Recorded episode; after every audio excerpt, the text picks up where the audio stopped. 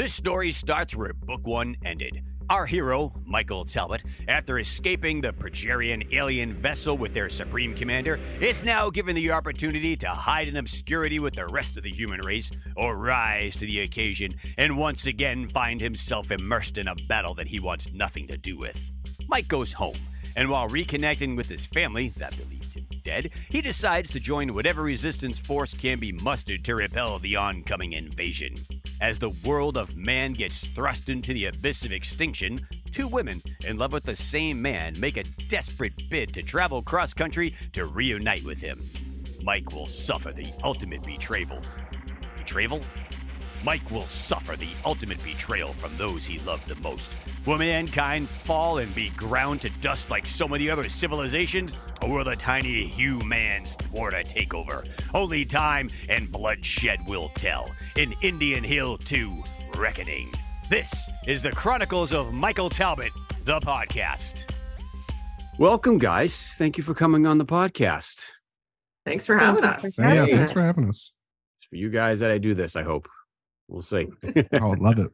So we all read Indian Hill two, correct? Yes. We're all big Just fans.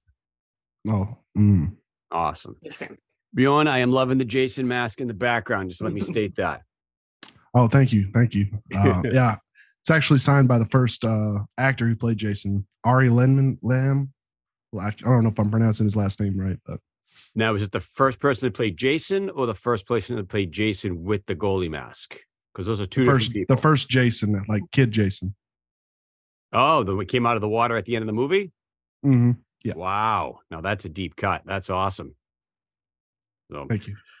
So why don't we uh, go around the, the panel here and introduce yourself and how long you've been how long you've been reading Mark's stories and how you first discovered them. Let's start with Summer. All right. Yeah, I actually just started, I believe, last year. Um The audiobooks said, hey, you listen to this. Why don't you try this and give me the first few hits for free, like any mm-hmm. good drug dealer. And then, so I started with Zombie Fallout, went through that whole series. Uh, Mark's May- Mayhem around, I think that came out at Christmas time or something. And then went into the Lycan Fallout. And uh, I'm and almost, I'm on, I have the fifth one, I believe now to finish. Oh, wow. Yeah. And um, I, it's all on Audible. I don't have time to read. I drive four hours a day for work. Mm-hmm. What uh, what neck of the woods are you in? Uh, Union, Washington, right off the Hood Canal. Oh, so you're over on the uh, the other side of the country here from me. Yep, I still have sunlight. Yeah, it's, it's been dark here for a couple of hours now. So, Bjorn, what about yourself? Uh, I found Mark Tufo about a year and a half ago when I first started uh, commercial truck driving. Mm-hmm. Uh, I got tired of listening to radio and some podcasts were just getting old. And it got recommended to me because I'm a fan of the horror genre. So I like zombies. So Zombie Fallout, I started with it and uh, just ran with it. And I think I've gone through the series three or four times now. And Lycan Fallout, Indian Hill, Shrouded World, Devil's Desk, all of that. I can't get enough of it. And where are you from? Uh, Mobile, Alabama. Oh. And Hannah, what about you? Hey, um, I'm from New Hampshire, uh, southern New Hampshire. So I'm on the East Coast. And I was first introduced to Mark when I first started dating my now husband. He had Audible and he shared it with me so me and my son could listen to a book that he gave us to go along with the story. And next thing you know, he's like, hey, you should definitely listen to these books if you like zombies. And I was hooked. Hooked. I've listened to everything probably like three times. The Indian Hill series I just finished, or I'm on for the third time. So yeah, he's a back since two thousand and gosh, five years ago. It's been a while. You're a big fan. Yeah. What is uh what would you say is your favorite story?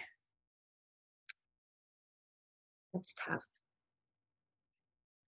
I like them all so much for different reasons because it exposes different characters more. Mm-hmm. So I really liked Lycan Fallout, though. I I liked the kind of back, kind of back in time, but actually really just forward in time, but Midwestern kind of style with the Lycans was really just, it was fantastic. Excellent. Well, we'll have you back on for the, when we do the Lycan Fallout series, because it's going to, I'm having difficulty filling those shows. So yeah, I'd be honored. Awesome. So, so we're here to talk about Indian Hill two. We're going to start going in. Uh, last week we did book one and we finished all that. So now we're starting with, uh, we're going to do book two tonight. So the book one, book two starts where book one ended. Now, when Mark wrote this, he never intended for there to be a second story. Uh, similar to, to J- Jason, it was never intended to be a series as it has become. So you ended the first story thinking that's it. Mike escapes from the alien planet, has got the Supreme Commander hostage, and they're going home. You know, they get home and they're quarantined for fourteen days. The Army wants to debrief them and talk and do all that stuff. And I found it interesting, uh, similar to the to the to, to the Iron Man movies, that Mike's first meal that he wants is pizza. That's all he can die for. All he wants is pizza. So I, I think my first question to all of you would be: is if you were kept hostage on an alien vessel uh, for eighteen months, what would your first meal back be? Summer, why don't we start with you? Uh, if I had my choice, I don't know if you all have ever heard of it, but it's a. Uh... It, they're called Indian tacos. It's fry bread with chili. It's basically a taco on this bread you fry that's just so tasty, ridiculously horrible for you. No wonder why diabetes runs so much in our family. But uh, but yeah, it's just big, sloppy, just uh, food that just makes you feel so good. Mm-hmm. Bjorn, what about you? Oh, well, I'm not sure if it's part of the food group. But, uh, and I'm surprised Mike didn't go with it. Uh, beer. I would definitely, uh, biggest keg of beer you could get after being hostage for that long. Yeah, I just want to get sloppy drunk, probably. Just load it up with empty calories. Mm-hmm. That's it. I don't blame you. Hannah, what about you? I'd probably like a nice, like, hot plate of just Belgian waffles with, like, strawberries and whipped cream and maple syrup. Mm-hmm. Keep it simple and sweet. Now, being from southern New Hampshire, would you get that from the Roundabout uh, Cafe? Oh, you've been there? I live in Massachusetts, so whenever we go north, I drive right by there. We stop. The breakfast bowl there is is absolutely the die for. It's awesome. So that's, that's like one that's of my favorite great. places to go. So I have to say, if you're ever, um, you know, down in southern New Hampshire, check out Susie's Diner. What town's that in? Hudson. Okay. So is that by Hudson? Which side of Hudson? Is off by by like Tingsboro side, or is it more on the other uh, the Salem side? It's kind of like middle. Okay. Middle point. Yeah. I will check that out then. Definitely. Always looking for good yeah. breakfast places. I love breakfast. It's our favorite food. Whenever we go north, we we try to stop at the Roundabout, depending upon what time of day it is. But you know, like you know it, it's there's always a line out the door, and it's always packed. But oh, yeah. it's always, the food's always delicious, so worth it. um, what did you guys like about the story? What drew you to it? Um, Hannah, want uh, yeah, start with Hannah. All right. Um, honestly, I loved how it started. It was exactly what I needed.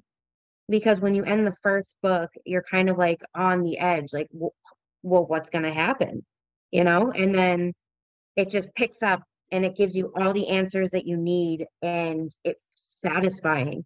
So I want to keep going with the storyline and be like, okay, well, what happens with Beth? And, you know, what, what just, there's so many things that came to a head and now are following their own storyline after being on an alien ship. Mm-hmm. Summer? I'm just, I, I, it was great to get that continuance, but then what do you mean you, you, you shot Mike? Wait, what, what happened there?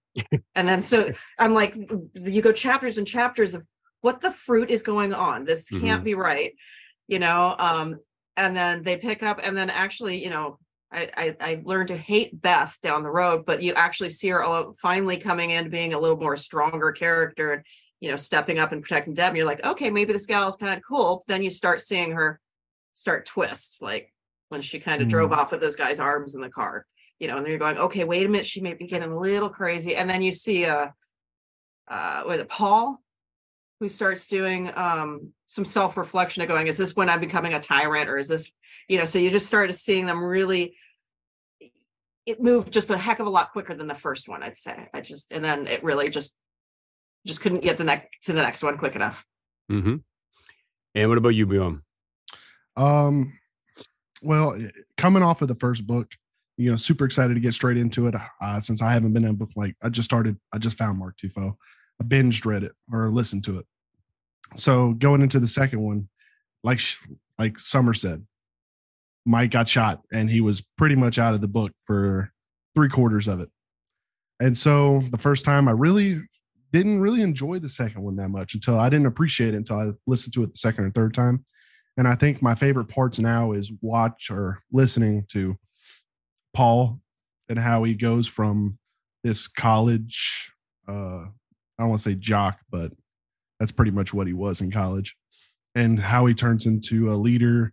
And like Summer said with Beth, you know, you eventually, everybody hates Beth, but seeing her, everybody's transition and how everything melds together into the second one altogether makes it a essential part of the series.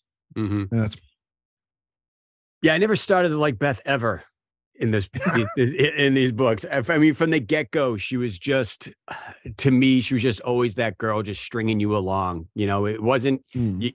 I'm on my third listen to it now for for the the purposes of the show, so I, like I said last week, I listened back at uh one and a half speed or one point five speed to to get the the gist of everything. And some of the best stuff I just I kind of, you know, I, I, and audibly, you can skip ahead thirty seconds. I just kind of skip it. I'm like, all right, I know this bitch's story. I don't, I don't want to listen to her. She's taking Mike along. I don't like it. It's, yeah. I like you.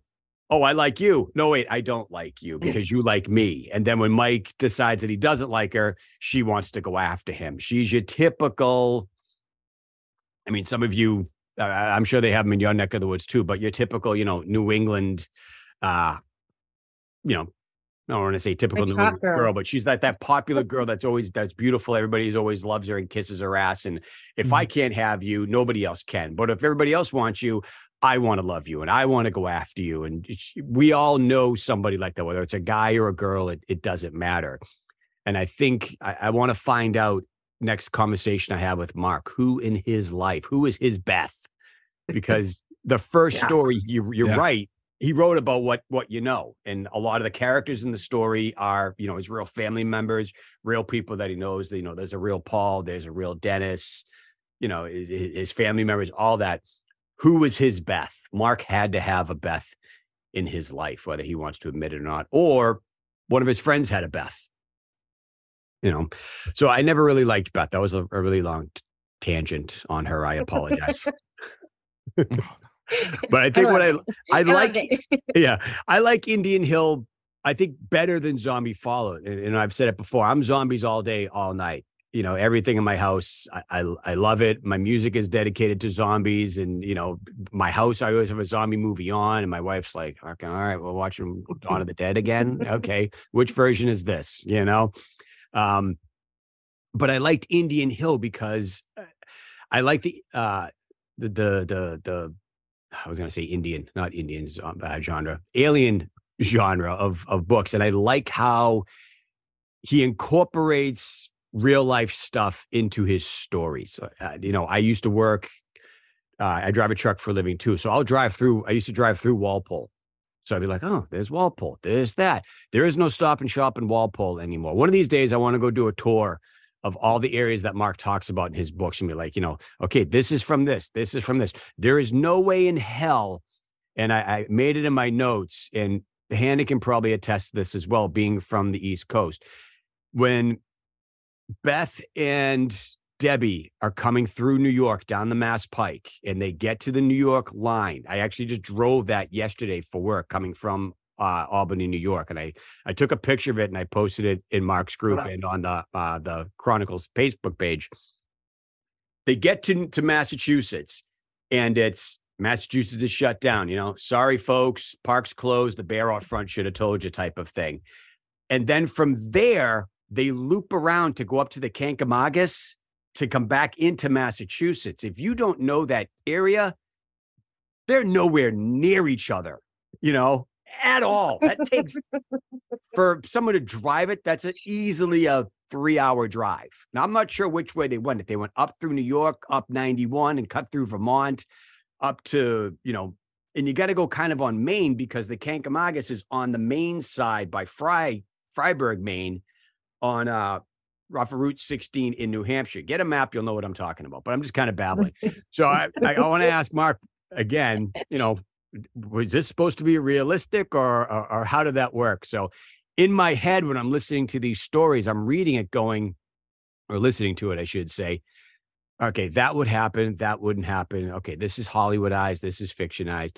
But I love the story because it's familiar to me, the areas in it. And I'm sure a lot of people, um, like with Stephen King novels, he made up the town of Derry. Derry, Maine is supposed is Bangor, Maine.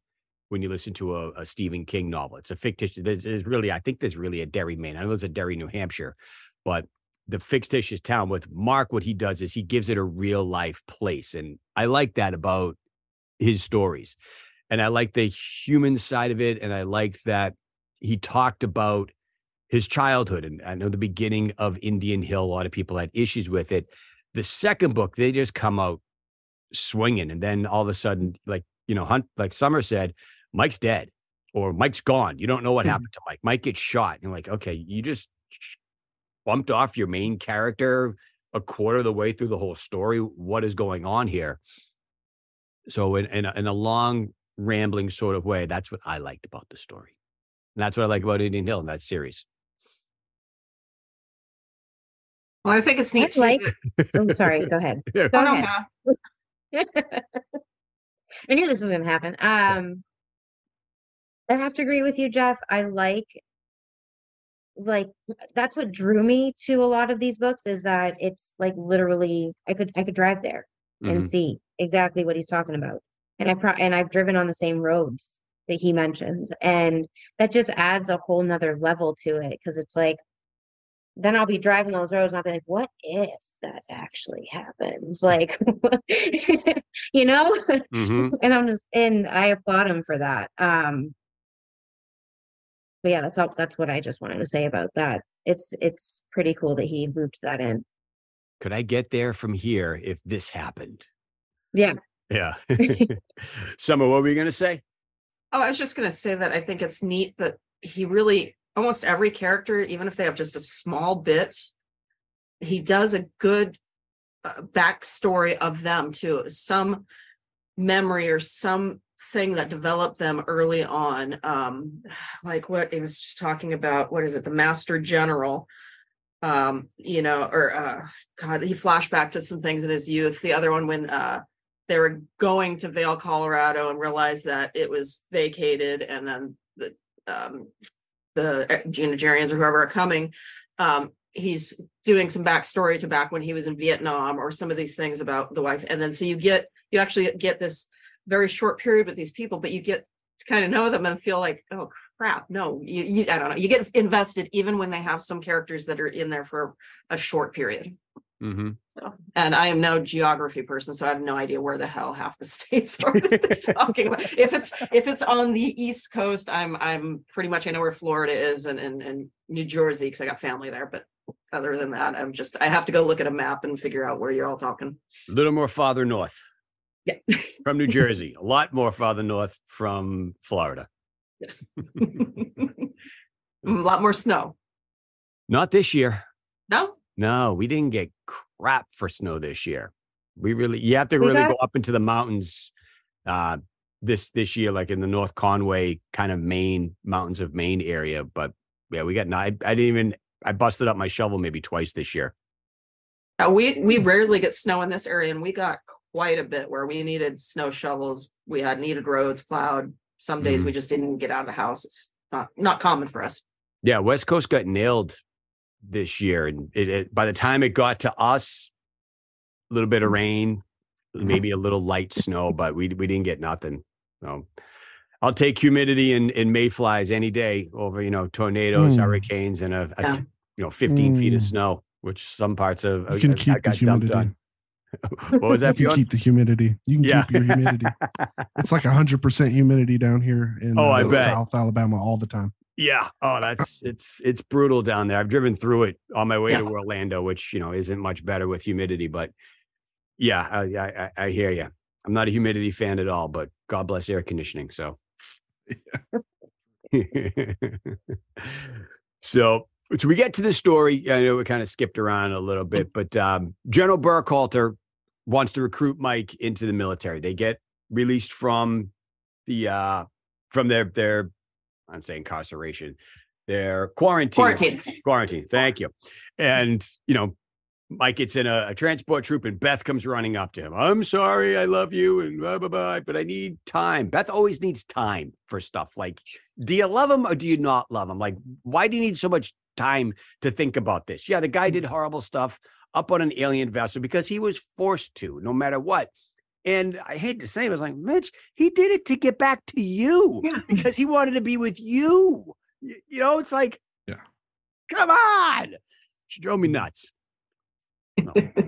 I, I, the line where he was like, uh, where she was going to grab a gun and she was like, Mike, you know, I hate those things. I was like, bitch, shut up and take the gun. Like, do you understand the situation that you were in? Like, come right. on. Come on. Either you or You're them. Not from New England.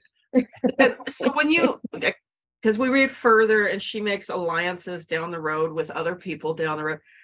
Did she do something to, am I overthrowing? Did she do something to make, get to be that, the queen of the, the games? Or did they just, out of all these women that and all these humans that all look alike to them, they can't tell the difference between them barely, mm. they're like, yes, you are the most beautiful and we had to put you here? Did she do some weaseling ahead of time that nobody knows about? Yeah, they never That's discussed that. Interesting.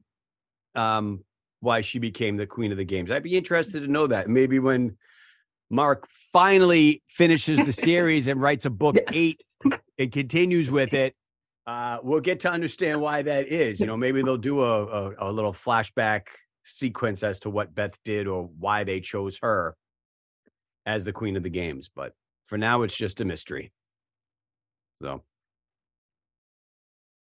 we got a uh, another guest on the oh. show, Hannah. Yeah, my husky. It's coming over to check things He's, out. Yep, yep. He wants to lay on the couch with me after he's this whole time uh, tore up his toy. And I secretly got the squeaker out while everyone was talking without oh. squeaking out. Nice. Uh. So everybody goes their separate ways. Uh, Mike gets a, a his, his own truck and nicely, no, it doesn't go to, he goes up to Maine first, excuse me. And um, goes up to see his dad, and dad's up there, and he, he talks to the family, and nobody knows that he was back. And dad's out ice skating on the frozen pond up there in Maine, and sister comes out, and then they call Gary and Ron, and they never really talk about Mike's other brother.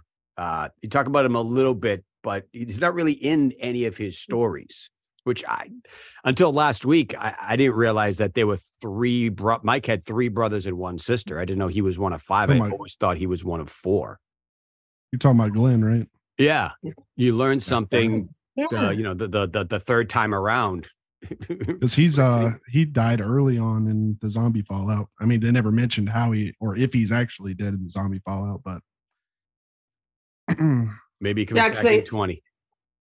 Yeah, because he was twins with, with not Ron but Gary, right? Gary. Yeah. And then Gary just they just said Gary's never been the same since he passed away. But then in this series, they just I think they. mentioned him a little bit about like he helps work with the brothers once in a while, but really they gloss yeah. over him. Yeah, I, I I heard it when they first said it. He's like, you know, that Mike's got that he had three brothers. I'm like, wait, three? I'm like, who's the third brother? I didn't know what that was.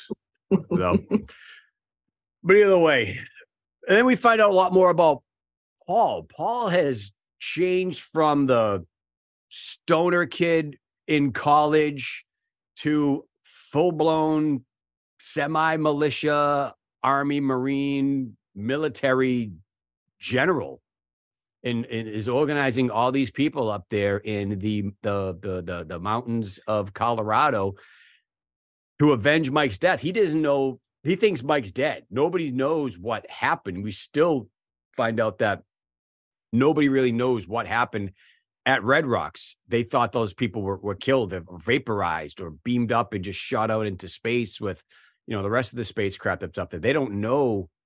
The nobody knows that they were kept hostage, and he doesn't know that Mike is back just yet, um, which was kind of crazy. And I, I thought that the military would, would have a little more information and would would tell. I mean, Paul's got his plants. He's got General Burkhalter and uh, whoever the, the the plant guy is that he has up there. You thought somebody would have leaked something, but I mean, this is the one time that the, the military was kind of hush hush, and you know, we didn't have a wiki WikiLeaks type of um, t- spewing or a, a release of information. Um, so I like that that part about. I like the whole thing about the story. So I've, I lost my train of thought about five minutes ago, and I was continuing to talk to try to figure, see if I can come back to it. And I just, I, I totally haven't. So my apologies. So was it, was it all those, all those games of Risk he was playing um, after the accident in the first one in the hospital and their nights of playing Risk? Isn't that all about strategy? And um, mm-hmm. yeah, I never played the game, but I, I have friends who did. Um, it was a long game to play. But nice. Maybe that was that helped plant the seed, and he just felt he owed it to Mike since Mike saved his life, and maybe he was holding on to hopes that he was vapor. So was the band also sucked up? I don't. I thought about that today. He never, he never touches base on that because there was like thousands of people got sucked up. Thousands of people get sucked up, and they just widespread panic. Just I don't know what happened to them. They're just not there anymore. And then I saw somebody's post that allegedly they're going to Red Rock, and I'm like, oh crap, is this when it happens? Yeah. So, yeah, I don't know if you guys saw that post from Mark. He's actually going to a three-day concert, Widespread Panic concert at Red Rocks in June. They're playing in June. Wow. So, like that's that's life imitating art at its at its finest there, kids. Yeah. So I have been Instagramming them every day whenever they post about the Red Rocks thing that they need to follow the book, the read Indian Hill one, because when I interviewed Mark and had him on the show, I asked him, does the band know about, you know, your story? Do you, do they know that you wrote this book about them and that you're such a huge fan? He's like, I thought I got it into someone's, their manager's hands, but I'm not quite sure. Mark's very humble about this stuff. I'm like, well, I'm going to spam the shit out of him, and somebody's going to know, and somebody's going to find out, because that's what social media is all about, that they're going to know that this dude here is a huge fan of theirs. He wrote a book. We're at their concert at Red Rocks that half of the population got sucked up and started a whole alien invasion thing at this concert venue that these guys are actually playing at, which is just, it's kind of crazy. I know Red Rocks is a huge destination, but somebody must know something in their camp, and they decided that that would be a cool thing to do. So he's hoping to get in on the, on the meet and greet uh, with the three. Now, are you investigating it personally? You're going to yes, find out who it I am. Is. That's my mission. Yes. I have I have yes. nothing better to awesome. do with my time. So I'm, I'm on the case. So, uh, I asked this the past couple of times that we had it, but if you were at a concert and it was your, you know, desert island concert band where it's, it was the last concert you're ever going to see because you're going to get sucked up into space, which would that be? And which concert would it be that, Scotty, beam me the hell out of here. This, this concert's absolutely horrible. Which concert would it be?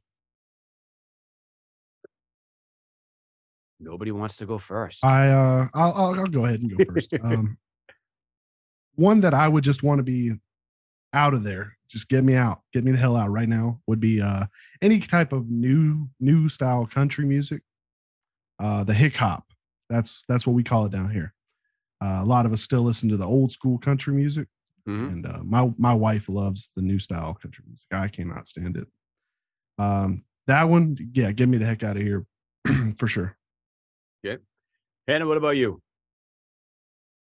Um, mine would. It, it makes me sound so old when I say it, but like the, the new rap music that comes out, I just am like, I don't even know what they're saying. And then I'm like, wow, I sound like my parents, you know? Um, but yeah, I just, just don't want to be there. Like, bring me back to old school rap, hip hop, not, not this new stuff. nineties hip hop. You can't beat it in my eyes. No, no, can't beat it. Yep. Summer, what about you? Yeah. The beam me out. I got to cre- agree with Hannah. You know, we've got some proper twenty acres in off grid, uh, kind of close to Canada over on the eastern side. And all we have is a, a radio that co- connects with Canadian stations. And on Sunday morning, it went to church station, nothing against church, but we switched channels. And the only other channel was this hip hop, rappy, bubblegum. Oh my God, make it stop. Is it so- Canadian hip hop or? I just crap. Um, no, I, I don't want to say the names of the artists. There, there are also American artists that I've heard. Uh, it's just I cannot Break. change it quick enough. They're not listening to this. Don't worry about it. You can say it. I was like your your Nicki Minaj's. Your, uh, I just I I can't stand it. It's over. And I, uh, I don't I'll know. Do yeah, and I sound statement. like an old person. Yeah, I'm not a. Uh, I, I can't even remember her name. The the new big one. She's got a value meal at McDonald's. Right now, Lizzie other, Lizzo. No, not Lizzo. The the other the other one that it's similar to a Nicki Minaj. Um, mm-hmm. She used to be a, a a stripper, and she used to oh Cardi Doge? Cardi B. Yes, oh. That's her name. Yeah, yeah. So yeah. Cardi. Not a fan. Not a fan. That's just me. So yeah. Sorry. Yeah, I, Yeah, so I'd want to get the hell out of there pretty quick if you know I was ever on a first date and they're like, oh, we're going to a Cardi B concert. Like, ah, I'd be looking for the alien ship if I can. So, but I do recommend if you if you ever get a chance, go to Red Rocks because it does look beautiful. I've never been there, but I've seen a couple of YouTube videos and I watched Bill Burr's comedy special from there, and it's wow, it's pretty freaking gorgeous, man. So, so Mike joins the military. Uh, General Burkhalter gives him the option of I'm going to give you. a Humvee, and he puts a uniform on the seat. Now, he Mike never fully admitted that he was going to join, but I think the general kind of had an idea that he was going to. Goes and sees his family, finishes up with that, and then he goes out to Colorado to surprise Paul.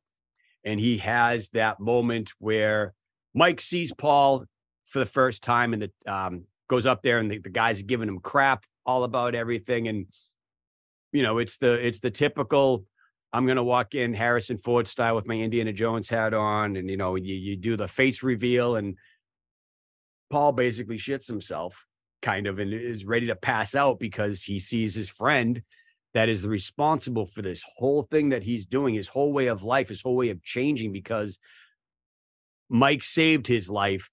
Mike wouldn't, Paul wouldn't be there if it wasn't for Mike because of what happened in the car accident.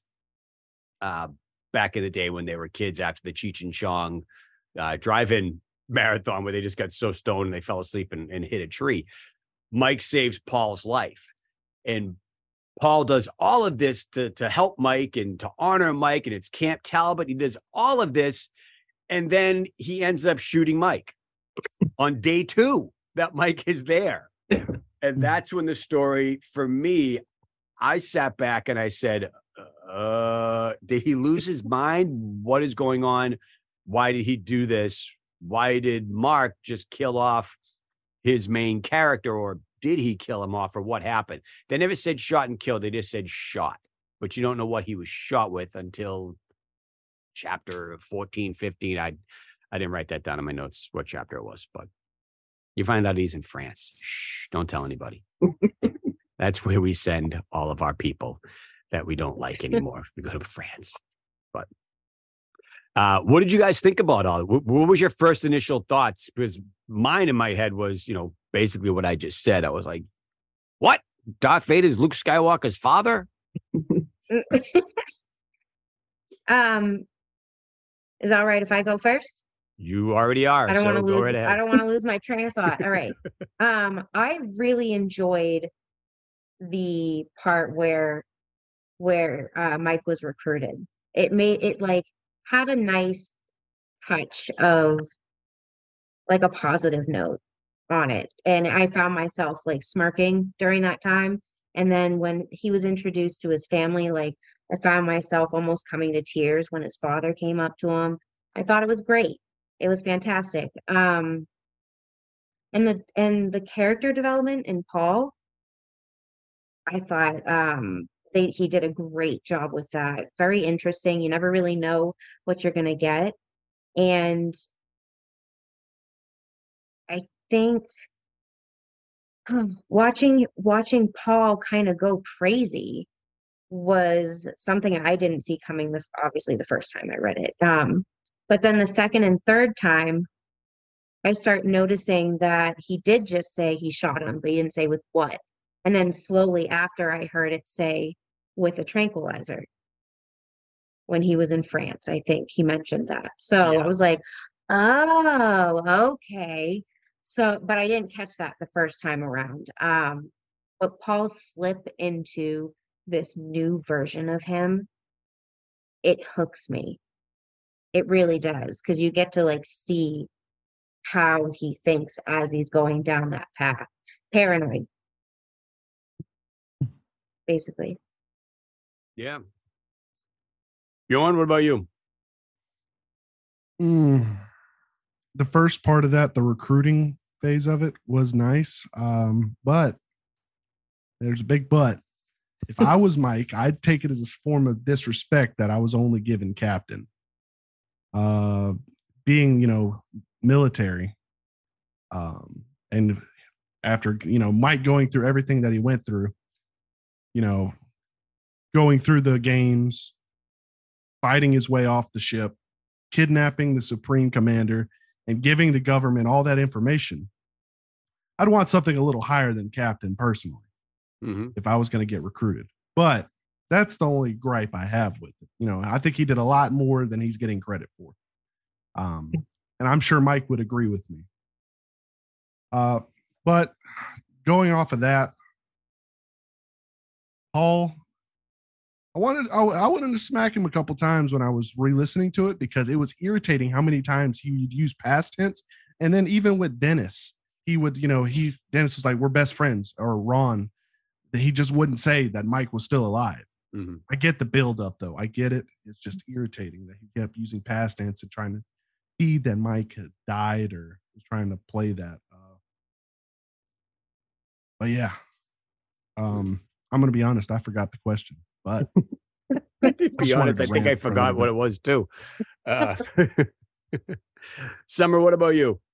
Uh, yeah, the same thing. It's just, you know, I don't know why he couldn't just tell them what happened. I, mm-hmm. I don't know what risk that would have been to say, oh yeah, we found out, you know, he ends up coming clean later, but I just, I don't know why that had to be so closely guarded. So yeah, that was like annoying and frustrating. Again, what do you, What do you mean you shot him?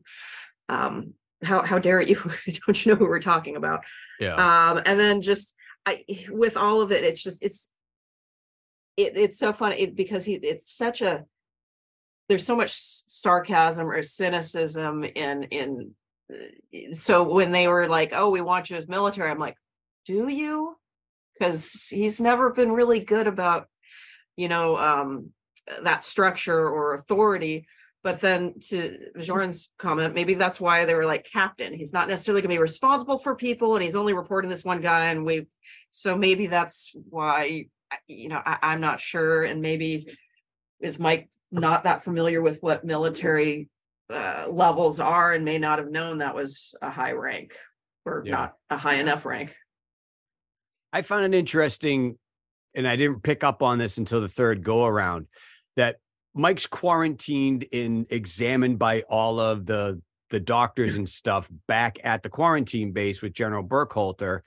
but you don't, nobody discovered that he had foreign objects in his body, maybe because right. they were organic substances behind his eye, in his ear, and one in his, I think it was his spine where the tracking device was. It's, but Paul ends up finding it when he gives him an M R I or something. He's the one that finds out with his ragtag band of merry men out there in the middle of Colorado that Mike is, is, is, a, is a spy. Unintent, unknowingly, unwittingly, willingly, Mike's a spy for the, for the enemy, for the aliens. But the greatest military in the world with all of our technology, they didn't figure that out after having him there for fourteen days, doing all their tests and doing everything. Paul finds out after day day one of Mike being there. Yeah.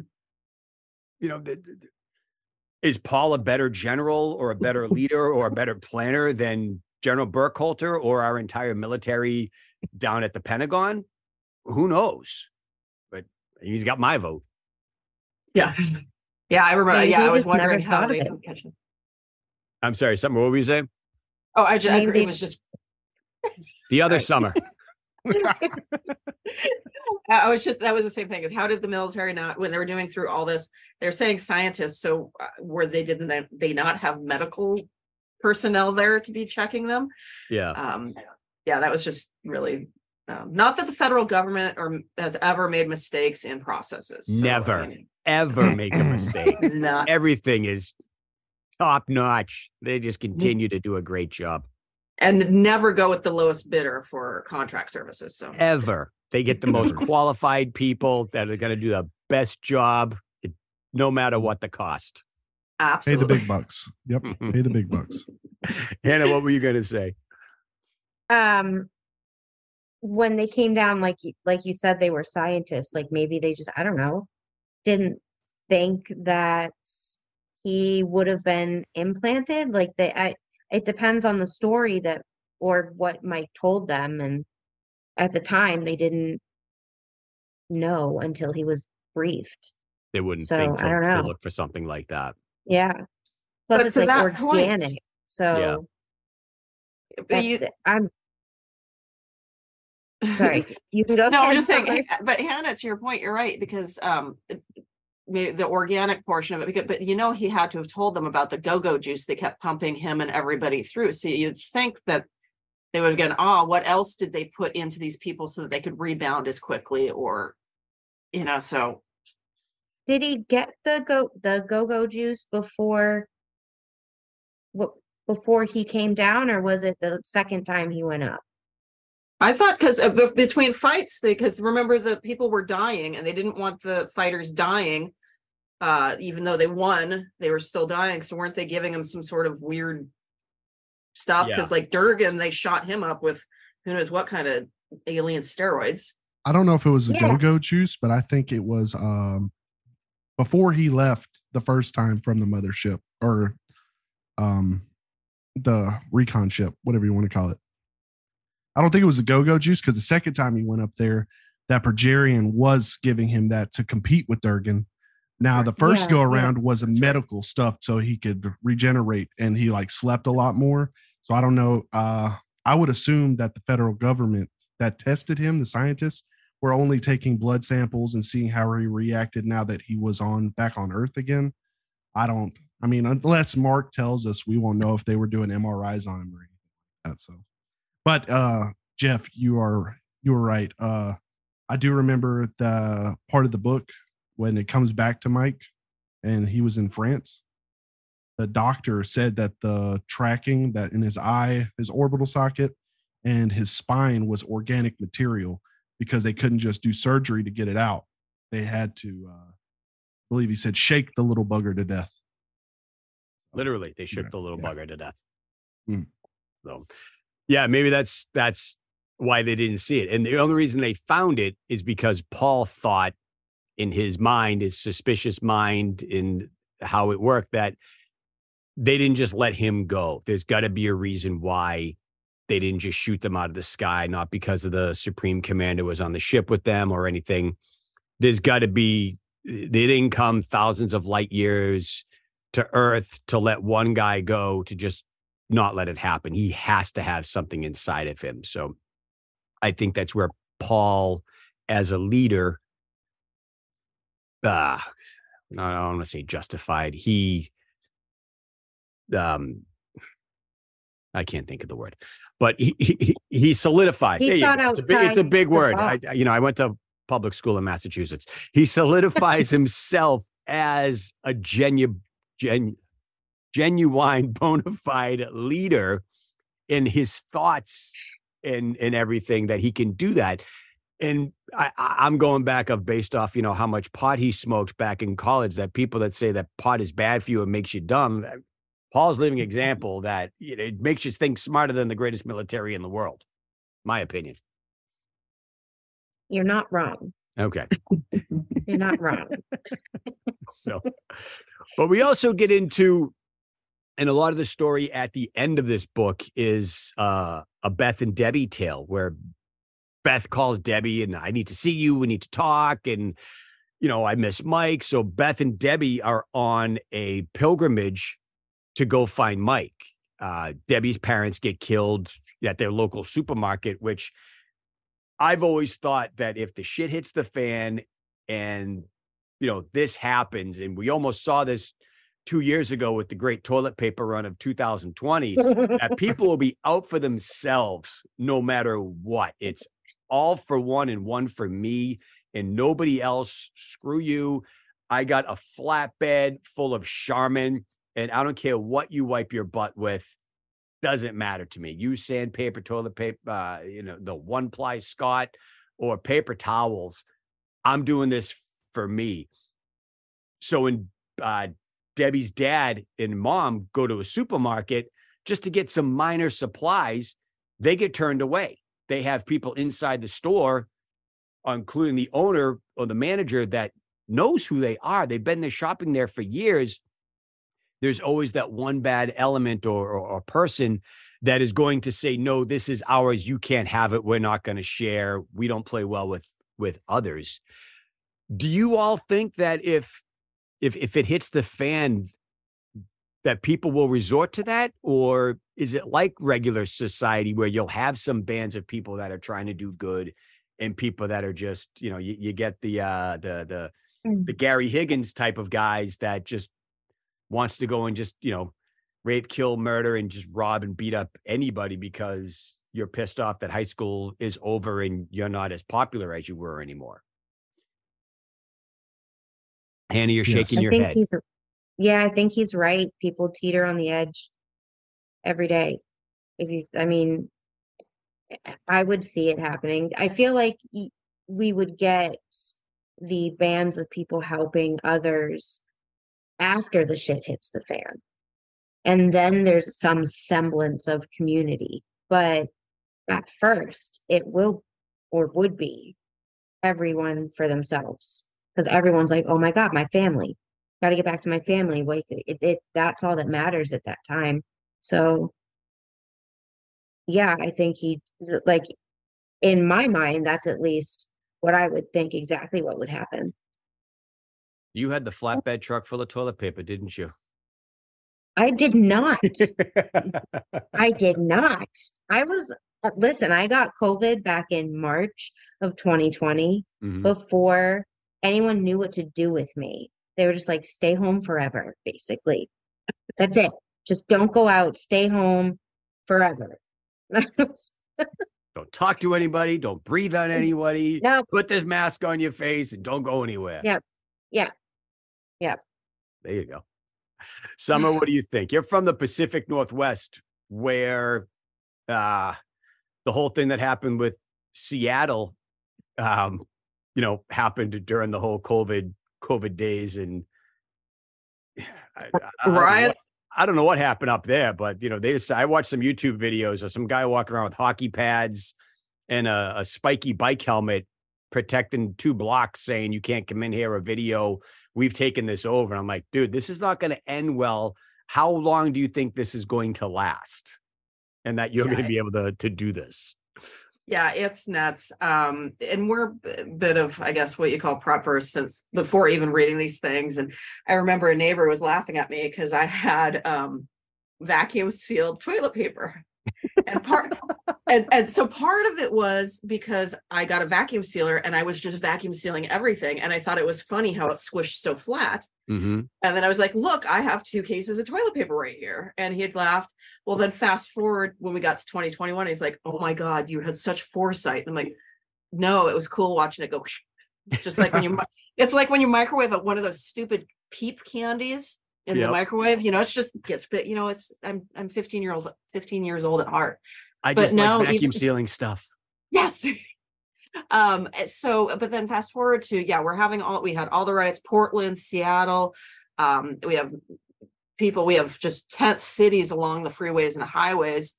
Uh, and we, I, so I work regulating a, a casino. And um, most, well, the whole country shut down. Well, tribal casinos, they're sovereign nations. So they got to make some decisions of their own. And they reopened way before a lot of other places. And so since they were like the only gig in town, people were coming from some of these areas. So they would get done rioting in Portland and then come to these casinos. And you would see people getting into knockdown, drag out fights over who's wearing a mask or who isn't. Wow. And it was like, what the hell is wrong? I mean, it brought out just the ugly in humans. And it's like, it, it constantly, it's like the world has lost its mind. And this was just, I mean, just COVID, but I mean, I mean this wasn't aliens coming down. There was no like, let's band together and work together on this. It's just one person's opinion and what they feel is right versus someone else's. Mm-hmm. This is my little box, this is mine. I mean, you see people, you see the Karen videos where people lose their mind over not getting enough uh, or getting too many pickles on their hamburger or not enough. Is that such or, a thing? Can you have too many pickles on a hamburger? No, oh, I was just... Can we reference back to the pickle fiasco at McDonald's? I flipping yes. love that part. That's what I was going it's for. It's my favorite. Me and my son will just listen to it some days because we just laugh so hard. So when uh, Dennett was Paul, excuse me, he said something about, you know, hey, we're going to town. Oh, by the way, go stop at McDonald's and get the guys a bunch of burgers. Was it like the same McDonald's? That would have been hilarious God, if he had a story. Tie it back in somehow, Mark. Did those two stories intersect with each other? Like, I think the the pickle, the McDonald's story was the Talbot-sode in one of the early Zombie Fallout books. Yes. Mm-hmm. Okay. And the twins come back too. Right. Yeah. That's right. I, gotta, I haven't gotten that far yet. I see the.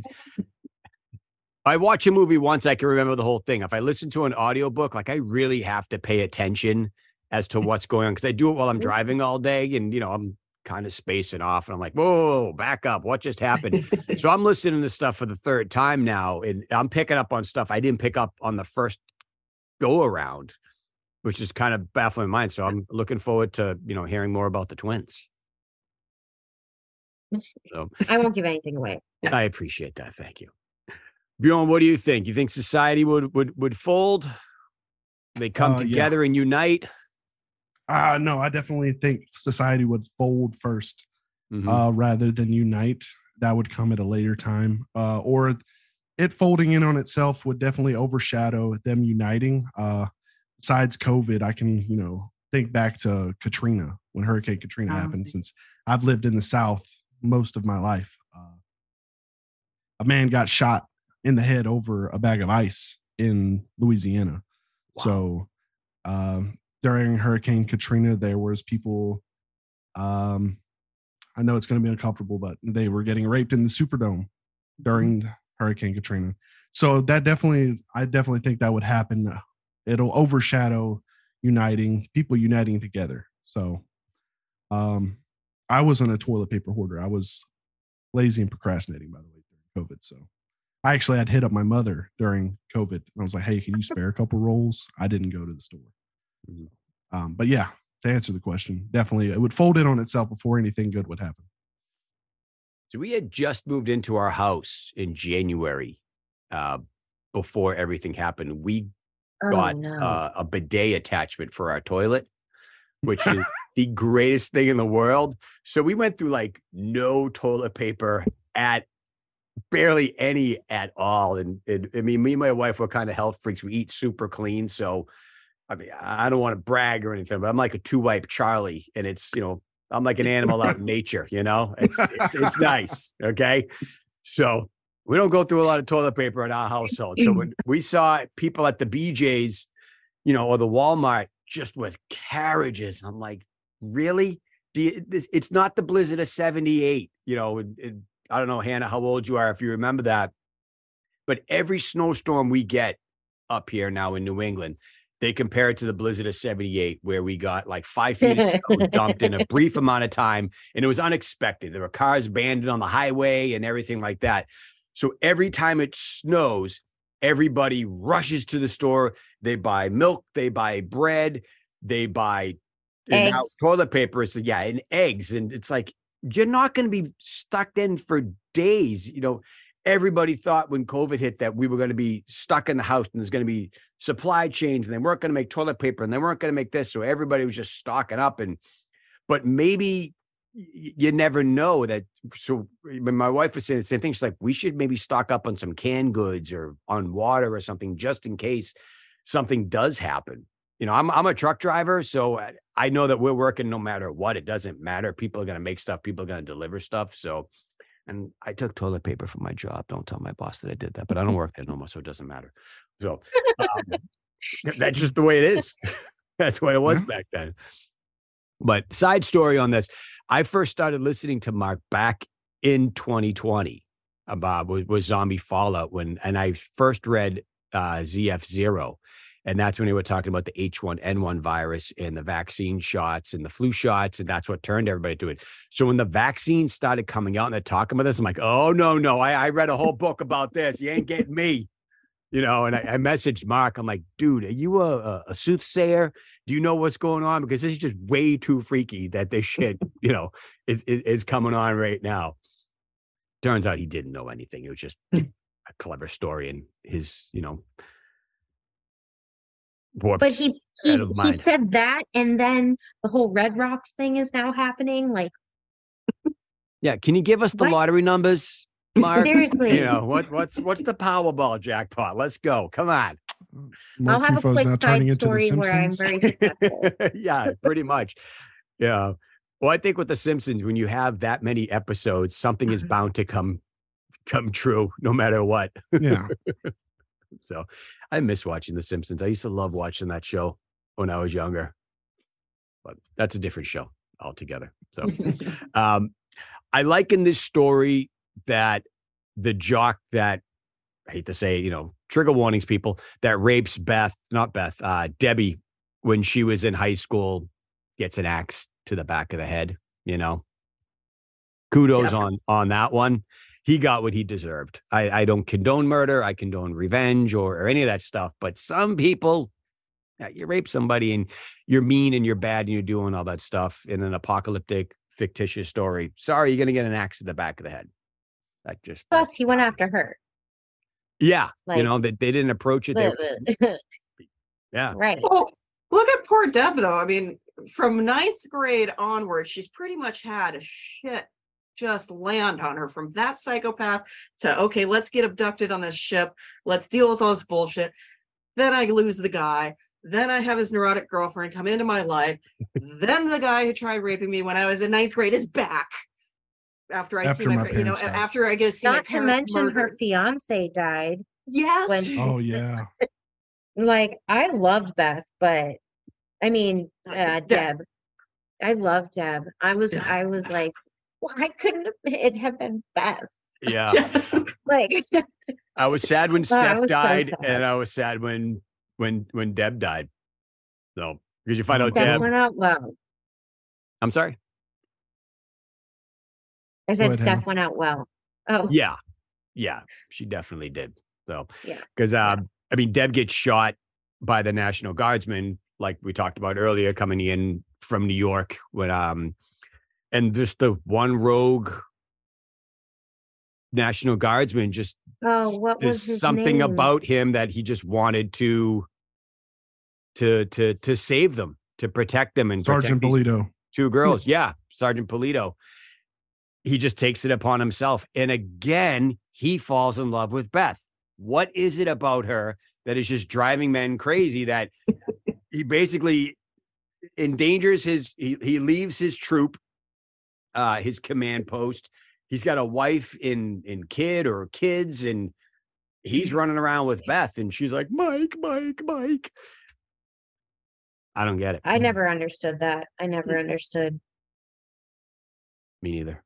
But no, I don't know. Must be a pheromone thing. Probably. She's got to be doing something right. So, uh, side note, real quick, while we're talking about Deb, Beth, and Gary Higgins, yep.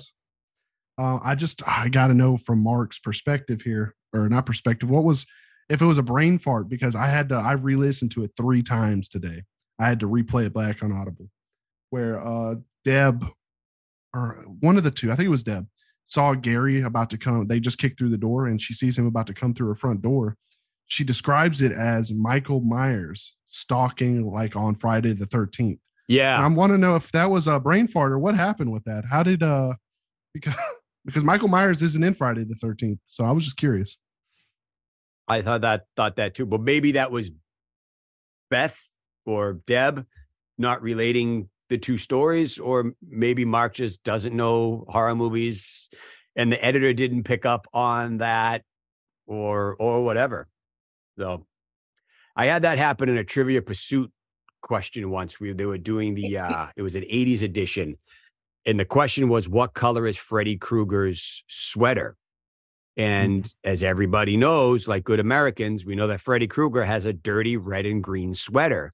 Well, the answer on the Trivia Pursuit question was red and black. And I got it wrong. And I contested it with, to my friends, and they all said I was crazy. And, you know, it was high school, so they didn't care. But it's little things like that in books. It's like, you know, okay, Michael Myers wasn't in Friday the thirteenth. That would have been pretty cool to see a, you know, a, a mm-hmm. Michael versus Jason, because the Freddy versus Jason movie, just don't get me started on that one. It was horrible. Uh, just, you know, would have been so much better. But it's the whole, how do they get into Massachusetts from the New York border on the Mass Pike up to the Kancamagus Highway? Who knows? They just do. So oh, and, and with enough stuff that's coming true, maybe they are doing a Friday the thirteenth with Michael Myers. They seem to be bringing all these these, yeah. these childhood memories back and crossover stories. So it would be it would be quite interesting to see. But yes, good point, Bjorn. Thank you. I had that in. I have that in my notes uh, as I'm scrolling through. I had that point in there as well. I hadn't gotten to it, so that's perfect. Was there anything else that anybody picked up like that that was a little different, or is that the only little flub? I'm going to take that as a no. Yeah.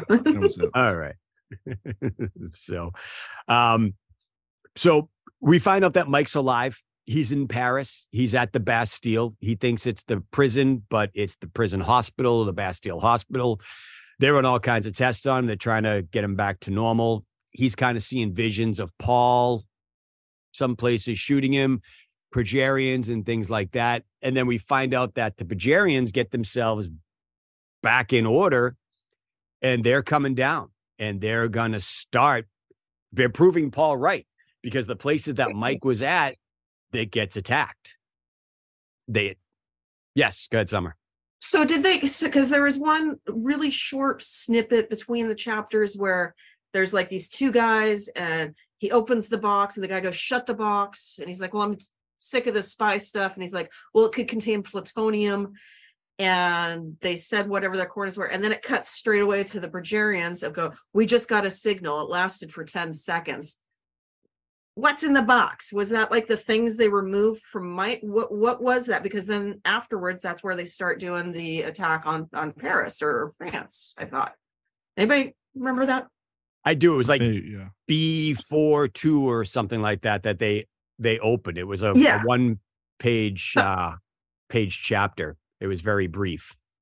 Yeah, and they get the signal, and then they're going to do the thing. And I'm just like, well, wait, wait, where is this P B and J one forty-seven or whatever it was, and I just yeah. I, it's like, what was in the box, what signaled it? So that's where I got it. Yeah, they got their Brad Pitt and Seven moment, what's in the box, come on. So um that very well could be, they, they never really state that, but based on what happens with the Progerians, it's got to be a, a sensor or mm-hmm. a remote, or is it just coinciding with with Mike coming out of the yeah. Bastille or or whatever? But whatever it is, we find out that they know where something is and they go and they yeah. attack it, and they f- destroy all of the military installations. They destroy all the major cities. They destroy where Mike was. They destroy Colorado, uh, the base up there. And that's when uh, Paul moves everybody to Indian Hill, because he knows, for some reason, Paul knew that if the aliens come down, they're going to attack major cities. They're going to attack military bases. They're going to do all of this stuff. So he, they're fortifying Indian Hill into this underground bunker that is off the reservation, so to speak, that that isn't on the map, isn't a military installation, that they're not going to think, okay, this is a secret military base with a, a ragtag band of merry men, uh, the militia, that they're going to go there, that they're safe. How does Paul know all of this? He had smart weed in college, is my assumption on that one. I don't know, but did he, he also did. do this? Yeah, yeah. those those those open the mind, broaden those bigger thoughts. Yeah, him and into the uh, the shaman teepee temples with the psilocybin and the mushrooms and the peyote, and went on a spirit quest and had a vision that all of this was going to happen. So, but they do find Mike, and they start destroying Paris. And some people will say good, and some people will be sad by that. Uh, I'm in either camp. It doesn't matter to me. I'm your typical American. If it's happening over there, it's not happening here. Fine by me. Uh, but I'm, I'm I'm just kidding. That's not really how I think. Uh, but they destroy the Eiffel Tower. There's a big crater where the Eiffel Tower is, and they're telling they're they're announcing to the the the people of Paris, we know Michael Talbot is here. Give us, you got twenty-four hours or however long they give you, give them to us, or we are going to level your city. Mm. And the call goes out for Mike's head. And the townspeople grab their pitchforks and torches, and they're on a mission to get this American out of their country and give them back to whoever, because they don't want to see their city destroyed. So would you guys give him up? If it was a real life scenario, and it's he's it's him or it's one, the, the, the, a lot of the theme in this, this story is one for the many. You know, do you sacrifice the one for the safety of of the many? And I think a lot of people did, but he got protected by the doctors and the military from the people that worked with Paul. Uh, you know, he had some kind of transcontinental connections where the doctors and the nurses were protecting Mike. Um, I, I don't know personally if I would do something like that. I've, I've never been in that situation where I've had to do that, so probably would, but who knows? Uh, I hope never to be situation. put in that situation. Sorry, Bjorn. I just had to get that last part. Out. No, no, no, you're fine. um, in a realistic situation, I'm pretty sure any one of us would turn Mike over. Especially since, you know, they refer to him as Earth Champion, and he's already killed all these people and Genjerians and everything. He can handle his own. I mean, it's Mike fucking Talbot. He's He'll got be all right. Uh, Get him out there. But uh, me knowing what I know now in that situation, I'd be like, no, nah, that's that's the homie. I'm a ride or die with Mike Talbot. Me not knowing Mike, yep. he'll be all right. He'll be all right. Get him out of here. You know. Summer, what would you do? You know, I... Those aliens just have already obliterated pretty much every major city. What really makes me think turning one guy over is going to change any of that? Yeah, I would have I would have already been out of those cities at whatever remained at that point and tried to get as far away from something I would think as possible. I'd like to think I wouldn't turn somebody over, but, you know, roles reversed. It's just this French guy that's over here. We don't even know. It's not even of our our country, you know. Who knows if, you know, those alliances hold true when it's outside of your your country. I mean, you go back to um, September eleventh, all of a sudden everybody was pro-American, who was America, and was very much screw the rest of the world, we got to protect us. Yeah, maybe there's a little bit of that when it comes to uh, a nation. Could be. Hannah, what about you? Um, if I had to make a call like that, I mean, I would give give them up. I would. I mean, just think of the amount of people that are in that city that would have been obliterated. You know, I don't know them personally, but, you know, that's kids, that's moms, that's sisters, like that, people I don't know, but they still matter. So I would. I'd be, I think sacrificing the one for the many, it would definitely be what I would do. Yeah. Well, if you find out that Mike decides I'm I'm not worth having all these people die, and he gives himself up, and he goes to the crater that is that used to be where the Eiffel Tower was, and he does what he never thought he would do. He goes back up on the ship, and they're going to have their battle, and he's going to fight Durgan, and come hell or high water, you're not stopping the Progerians, no matter how much you you plead. If there's an alien invasion coming, they're coming no matter what. Uh, they're going to roll through you. They're going to destroy it. Um, you know, it doesn't matter what you say. It's it's not the whole, oh, wait, if you do this, we won't we won't come, or or be, we did this because you didn't do this. It's it's crap. They're going to come no matter no matter what. Bad people don't need a re an excuse to do a bad thing. They just do it for the hell of it. And that's what they're going to do. And that's what the Pajarians are doing. And Mike knows that. And he gives himself up willingly. He sacrifices the one for the many, which is what makes Mike the hero that we all love. Uh, so he goes back up to the ship to fight Durgan, to do their one last battle. And similar to the, the military people in book one, where they fly the nuclear, uh, the, the the the the ship with the nuke onto the the the the mothership, they have no reservations about or thinking that they're going to come out of this alive, and they sacrifice themselves to try to help out, and that's what that's what Mike's doing. And I I think you know I applaud him. I think he's an honorable character for that. I think there would be real people that would act like that, that would do that for. Uh, For humanity. I know I would do something like that for my family. I mean, there's certain family members I probably wouldn't do it for, but for the most part, I got some family that I would do that for. And they broadcast it live, pay-per-view, coast to coast, free, you know, fight night. Earth champion Michael Talbot versus, or the, he's not even the Earth champion yet because he hasn't fought Durgan. Durgan's still from Earth. Mm. Uh, who's it gonna be? But um he fights a one-legged Durgan because Durgan's leg got shot off or vaporized, however you, you want to do it, at the end of book one when Mike escaped. But he's got a bionic leg on him now, and he is, you know, like we've said, he is pumped up with uh, the alien go-go juice, you know. He's been eating his Wheaties and taking his vitamins and drinking his creatine protein shakes, and It's it's fight night, you know. It's it's Kong versus Godzilla, and they're up there, and they're gonna they're gonna battle.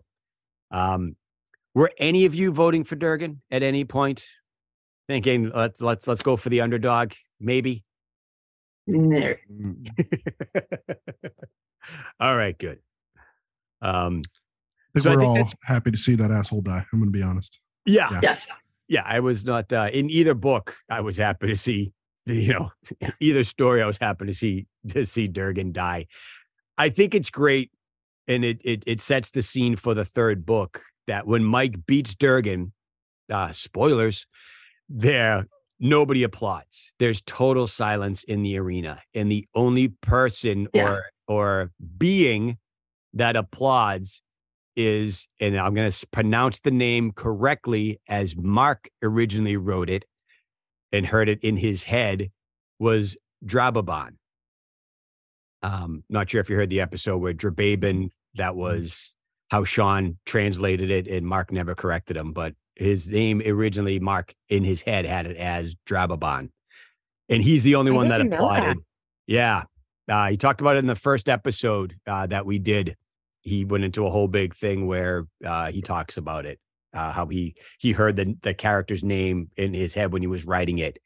Was the the, the way it was spelt was Drababan. It's kind of like it's the Kancamagus Highway, but people say Kancamagus Highway. It's like there's no N G in Kancamagus. It's but people just because Mang and Kang rhyme, that's how they do it. But if you listen to authentic New Hampshireers from up there, and you know the Hampshire Public Radio and White Mountain National Radio, they all say Kancamagus. So it's yep. Drababan, kids, not Drababan, but. Sean, we still love you. You still can do no wrong in our eyes. You just that one, you know, teensy little thing you messed up on, buddy. Sorry. So um, I'm I'm happy the way the book ends. It it still doesn't end with a this is there's gonna be a, a book three. Because it's just Mike wins, Drababan applauds, roll the credits. What did you guys all think about the ending? How it how it ended? Did you think there was going to be a book three? I mean, if you were reading it in chronological order, I mean, if, if it's in your Audible queue, you knew there was a book three, but you were wondering how it was going to end. Were you were you happy with that ending? Summer, you look deep in thought up there. Let's start with you. I well, I I feel terrible for people who were reading the books as they came out. Because then you, know, I know that if I, that ending, I'd be like, wait, ne- wait, now what? Wait, wait, you know. But I got to jump into three. I'm glad it ended that way, but it was sort of a okay, what's next? And mm-hmm. it did definitely leave me. I need to read the next. I need to hear the next one. Um, you know, because it there was no way he was supposed to win again against him. But again, Michael Talbot in his whatever luck powers that be just make the odds in his favor. It, it happened, and so yeah, no, I was really happy that he somehow pulled that out. Yeah, Mike is the quintessential definition of having a horseshoe up your ass. You know? Yeah, so he's, a, he's a very lucky man. So, Bjorn, what do you think? Oh, the ending of book two. If I had uh, to listen or read it as it was coming out, I probably wouldn't have been too, you know, I'd, I've been excited, but like on the edge of my seat, you know, ready for uh, Drababan to fight Mike. Uh, what was going to happen with that?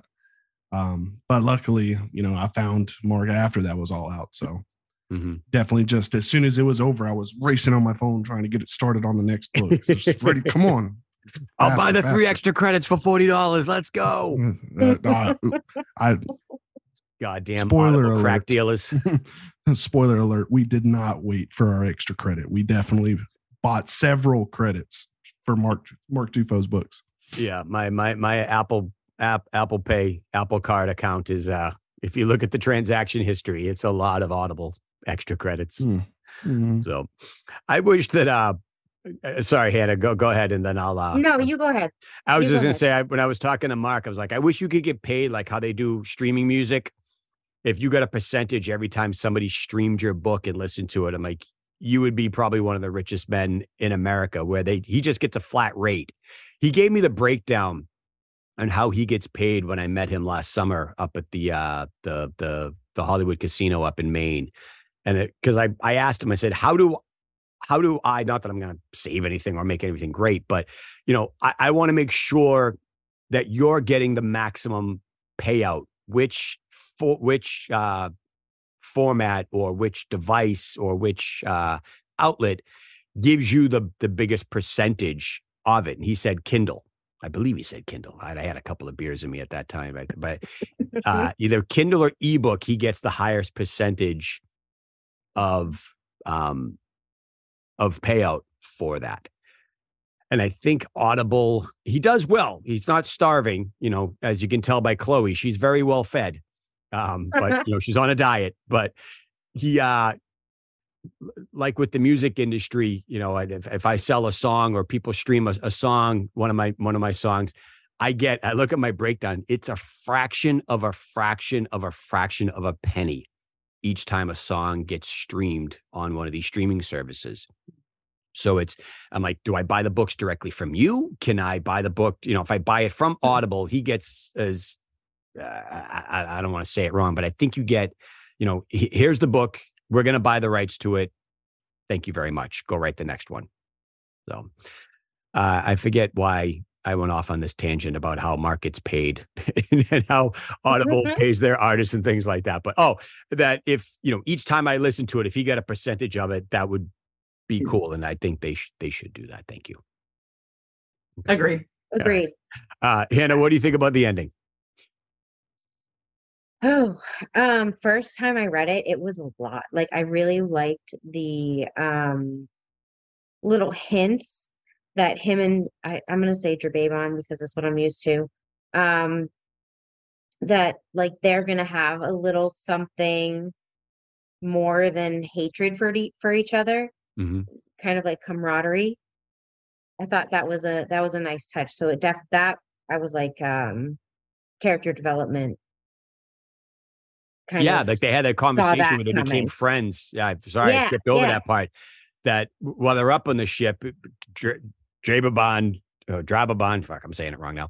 Uh, befriends Mike before the fight with Durgan. And, you know, it's, it's, you, you're rooting for Mike to win, but then at the same time, like, oh crap, you got to fight your friend. You know, you, you become friends with this alien being that is bred and, and, and its its sole purpose is to kill you in these games. And they parade him around. And when Mike talks to the the the the whoever the guy was that was betting all the stuff that gave him the tour of the ship, he asked, "What happens if? What happens if I win?" It's you're just going to continue to do this to on other worlds. You're going to be our champion, and we're just going to.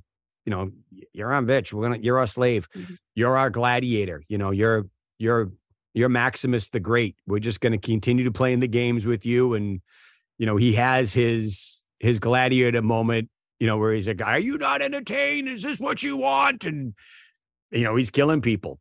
That's basically what they're gonna have him do for the rest of his life. Is is that a life that you would want to do if it meant living, but you have to continue just killing people?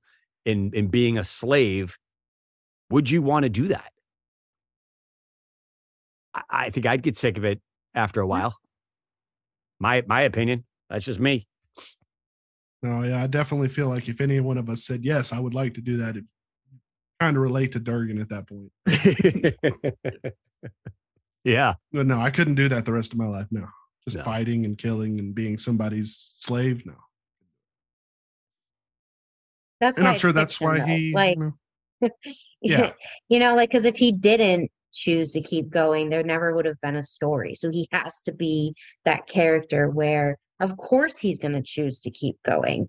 But in real life, if we were in his shoes and didn't have like family ties, really, like he didn't have kids at the time or um, anything like that. So if you know, I, I wouldn't have kept going if I had to just keep killing people over and over and over again.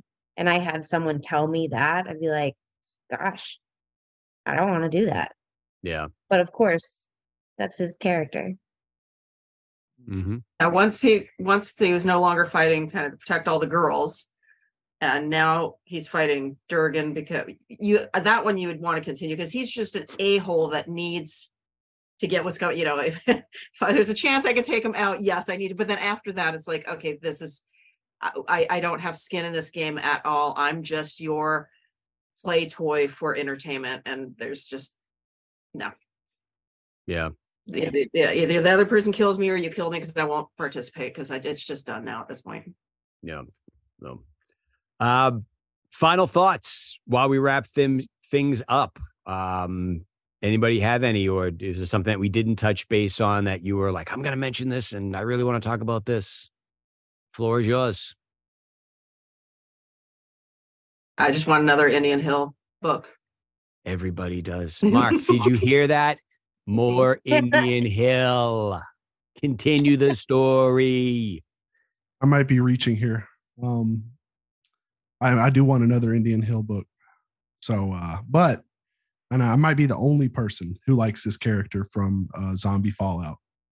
But if, you know, you could somehow work Miss Deneau into Indian Hill somehow, because I I despise that woman. But I love that she's like Negan for Zombie Fallout, yeah. and she's only in Zombie Fallout. Mm-hmm. So, you know, if that could be worked in somehow, you know, that would make it so it, it just bring it to another level. We find out she's Beth's mother. Oh my God. Oh, that'd be great. I thought it would have been humorous if Deneau was a spoil. And ends up in the house with him, or the apartment with him on the alien oh. ship. She would um, be a gladiator in the games. But like, it's a young Deneau. There's no way. It's a young Deneau, right. You know? Oh. Not a spoiled spoil. Yeah. She's a spoil, not spoiled. Mm, yeah. Past her prime, long past her prime. Uh, yeah, I still can't get that image of uh, Deneau in book sixteen out of my head at all. Some of you know what I'm talking about. Some of you don't, but most. Remind me. Uh, where the nuclear bomb's going off and she's mastered. Oh, that one. That one. Yeah, no. No, I don't. No. No. Oh. When I had third third time through it, I just skip it. Yeah. thirty just, second pound, thirty second advance, thirty second advance. You can't make me. No. Not at all. I think I actually had blocked that out of my mind until you brought it back up. I forgot. Sorry to bring like, up such wait, a painful memory. There's two pe- two kind of people in this world. People who love Miss Deneau and people who lie about loving Miss Deneau. Because you gotta, I mean, she's just a crazy character that t- adds a twist to it at every turn. I just, mm-hmm. uh, yes. I mean, she's not my favorite, but she's up there. She's definitely up there in all of, you know, all of it all. So. I think she is a one of the all-time great literary villains. Mm. Yes. So, yes. But that is a story for another time. Mm. See, if this was a movie, this would have ended right now. And the credits would have rolled. Yeah. But it's yeah. not. Yeah. So, uh, so Hannah, Bjorn, and Summer, thank you guys so much for coming on and, and, and, and talking with me about these books. I have no one to talk to about these, which is why I started this podcast. I'm like, I need to share these, share my thoughts in my head about these stories. I need to convey my message about how you can't get from the Pike uh, in New York to the Kancamagus Highway and somebody know what the hell I'm talking about. So, and I'm glad Hannah's from New Hampshire, so she knows exactly what I'm talking about. So I appreciate that. Thank you very much. Um, Anything else before we go? You guys are you guys are great. Uh, I really I really enjoy talking to you, and hope that you will come on uh, with me again on another series. Or you know, I still got openings for future Indian Hill uh, books. I think this was the last one that I had fully booked. There's some space for books three through. Is it there's seven Indian Hills, right? Is it six or seven? I don't know. Up until the finale. Uh, so those are all booked. Uh, aren't booked. Those books aren't booked, I should say. Say that five times fast. Uh, so if you guys want to come back on, we'd love to have you and, and hear your thoughts on that. So, but, um, but thank you very much. I really, I really appreciate it. And it was great speaking with you all. Thank you. And thanks for doing this. It's hey, really awesome. No problem. Agreed. So, agreed. Thank you. I'll definitely be back if, if you'll have me. Definitely. Oh, yeah, definitely.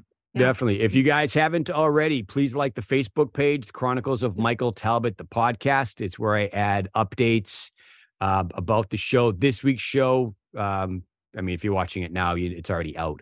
But for you guys, it probably won't be up until late Friday or Saturday. I try to release them every Friday morning, but I just got a crazy week with work and um, some other stuff going on yeah, in my okay. personal life. So mm-hmm. they'll be Friday night, it'll be Friday night or Saturday.